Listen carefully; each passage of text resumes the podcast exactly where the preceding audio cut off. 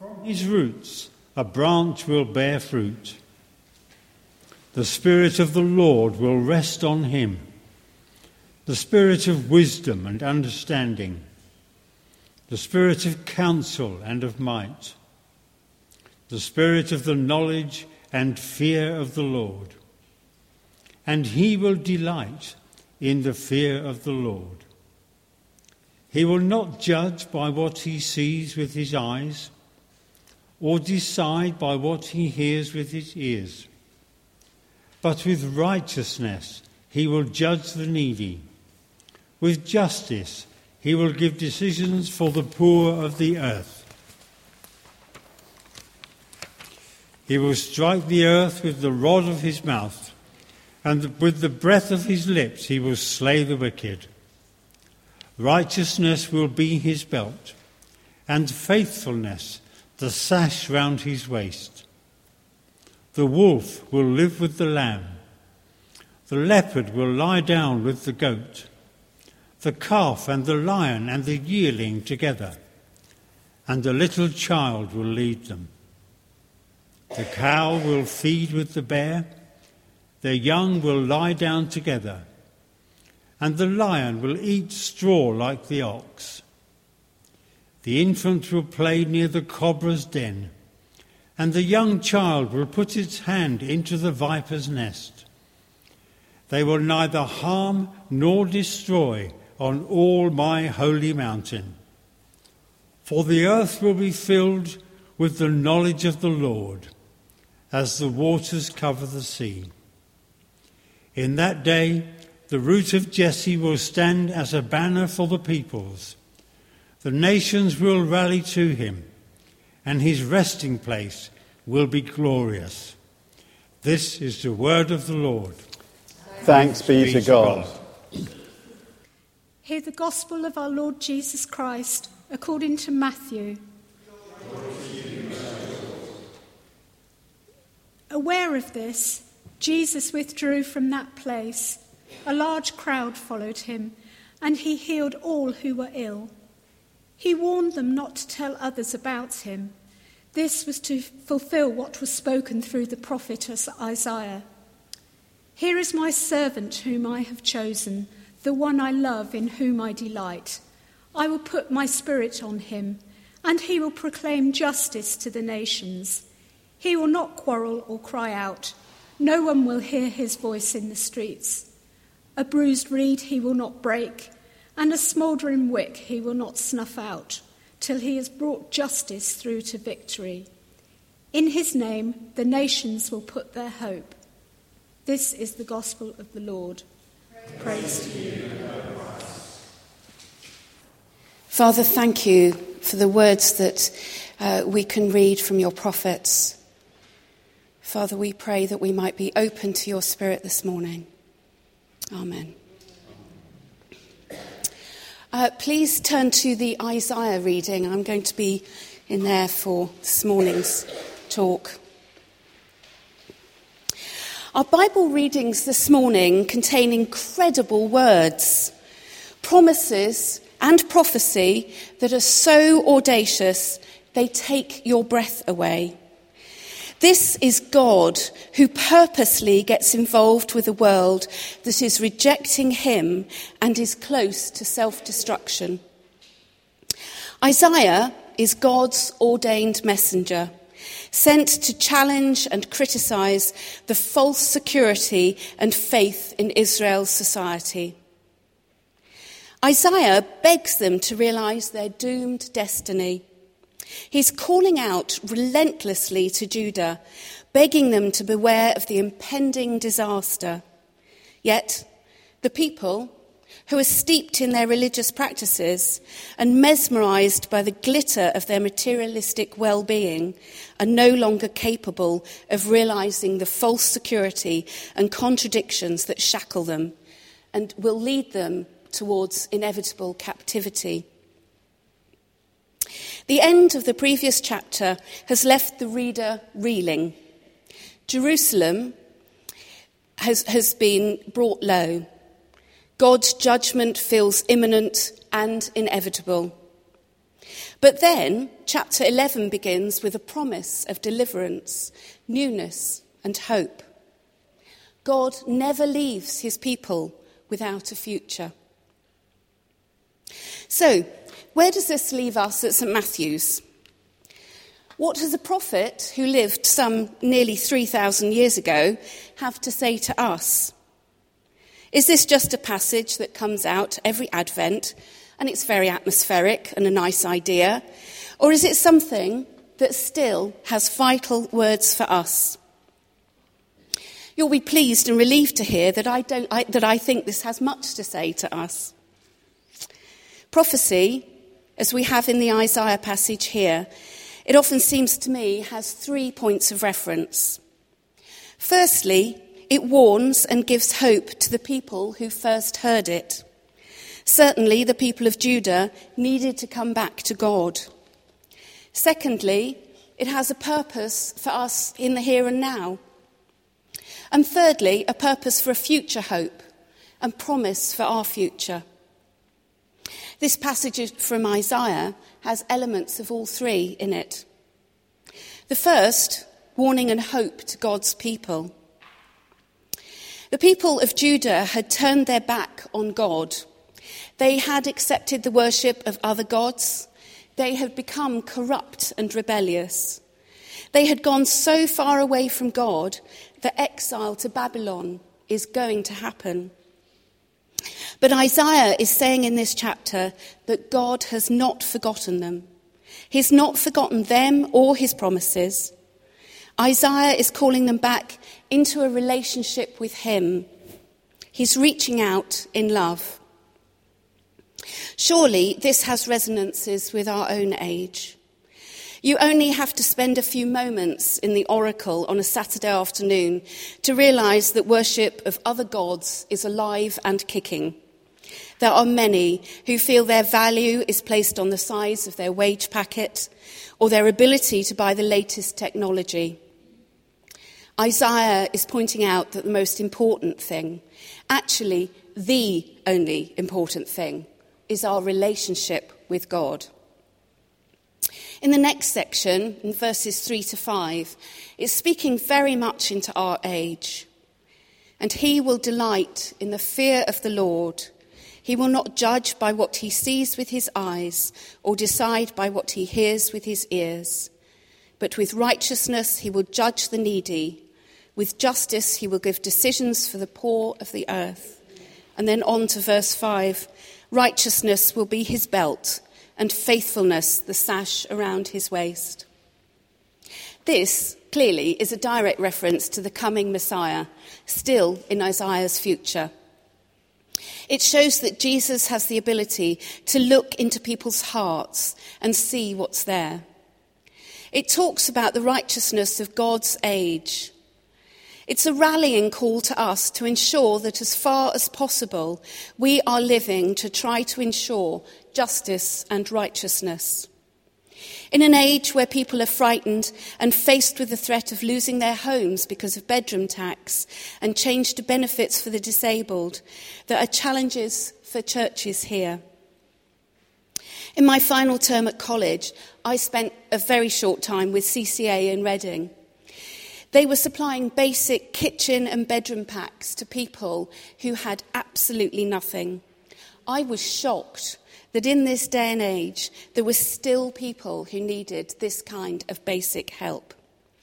I was also challenged as when I went home, I couldn't actually fit all my linen into my linen cupboard. There is a challenge too, as we can worry with all the gloom about unemployment and national debt. And are we or are we not coming out of recession? We live in an age with the promises of Jesus who will establish judgment and righteousness. We can get swept up in thinking that governments have the last word. Isaiah is telling us to raise our eyes and remember that it is Jesus to whom we are answerable, and Jesus who has already won the battle.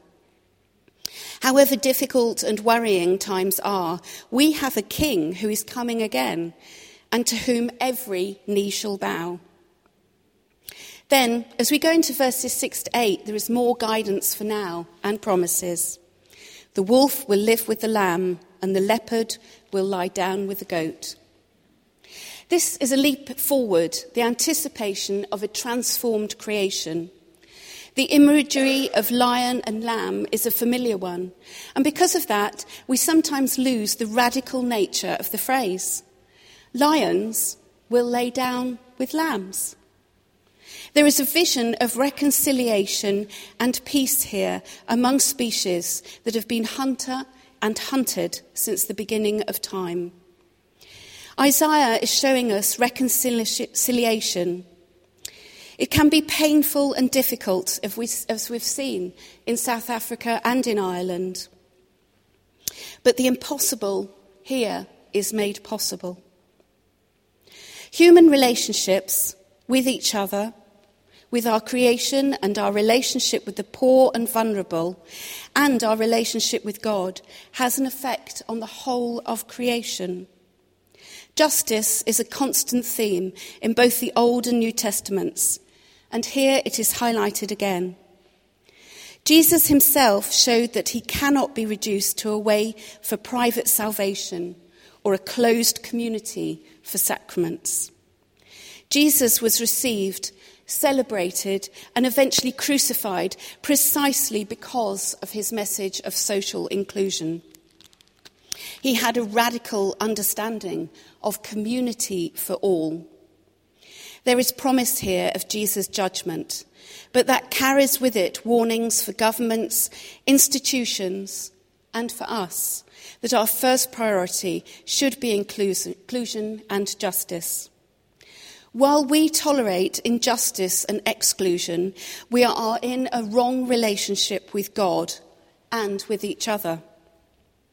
We have a responsibility to care for the poor and vulnerable, as well as caring for creation. This was the commission for Israel, and it continues to be our commission. At the risk of being accused of jumping on a bandwagon, Nelson Mandela in South Africa and Rosa Parks in the United States were people who showed us the way to peacefully ensure that the lions of government laid down with the lambs who were being oppressed.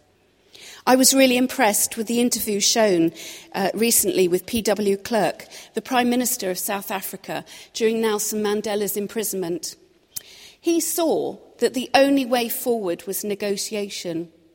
Trying to suppress protest was only ever going to lead to more violence and death. This is how the kingdom breaks through when individuals and communities seek justice.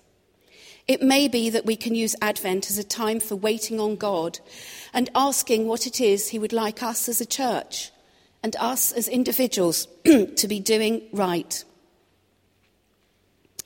Sorry, could be doing to right some of the injustice that is going on in our world. It could feed through into our mission action plan, which was launched recently, and help to give us a vision to work for something in our own communities.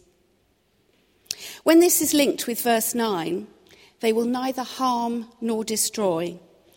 On all my holy mountain, for the earth will be filled with the knowledge of the Lord as the waters cover the sea. This is a promise for us that Jesus will establish a time when the powerful will no longer manipulate and exploit the vulnerable. Again, themes of justice and righteousness, deep, radical, limitless transformation in which there will be no need for domination or brutal control of others. There will be security and well being for everybody. In Israel, earlier kings had been condemned or praised for their understanding and for their ability to discriminate between good and evil. In Kings, in Samuel, and again in Isaiah, we're reminded that failure to seek justice for all leads to death. Isaiah is anticipating a new time when the whole created order will be restored. This is a vision for the future but it has implications for us. In our own time, this breaking through of kingdom values happens because of the cross. The cross changed everything. The whole of history pivots on that moment. Creation's history is changed by Jesus, who didn't come to us as a powerful soldier. He came in gentleness and peace. Paul in Romans and, and again in Revelation both pick up these ideas. We live in a time when Jesus has already won the battle, but his kingdom is not yet fully established. We live in the tension of the now, but the not quite yet. In this week's local paper, there were stories of attacks on the innocent. A teenage girl and a young man, both attacked because of their perceived vulnerability. A worker accused of view- viewing child pornography. A man found dead after some time, surrounded by bottles of vodka, his, and he had serious mental health problems. We're certainly not yet in the age of Christ's second coming. But in the same paper, there were reports of artists giving freely of their time to benefit a local community, bikers wearing Santa costumes and delivering toys to children in care, a legal firm raising funds for charity. There are signs of the kingdom breaking through, of a world where people freely give to others.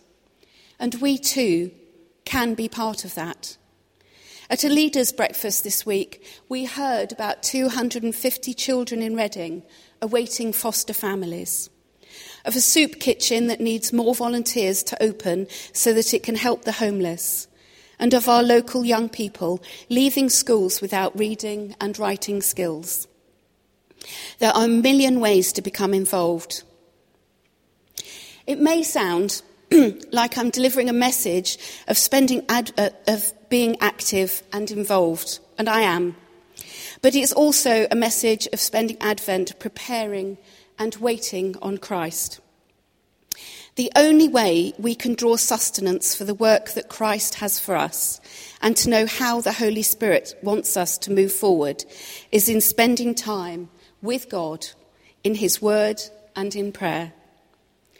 Advent is a time of waiting in anticipation, taking time to withdraw and spending time with Jesus. It's the only way we can sustain our vision and passion and our faith in this world.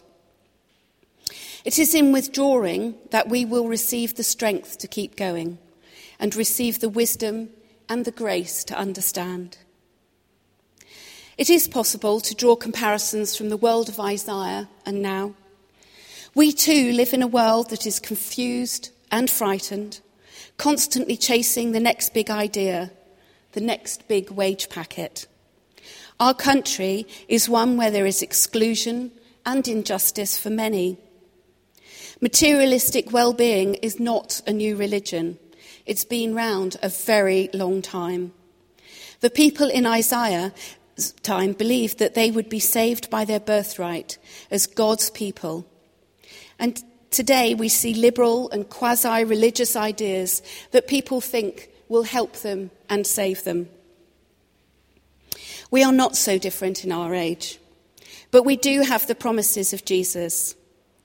My prayer is that we all find the time and space to seek God's will forward for St. Matthew's so that we can be part of bringing God's kingdom to Reading. Amen.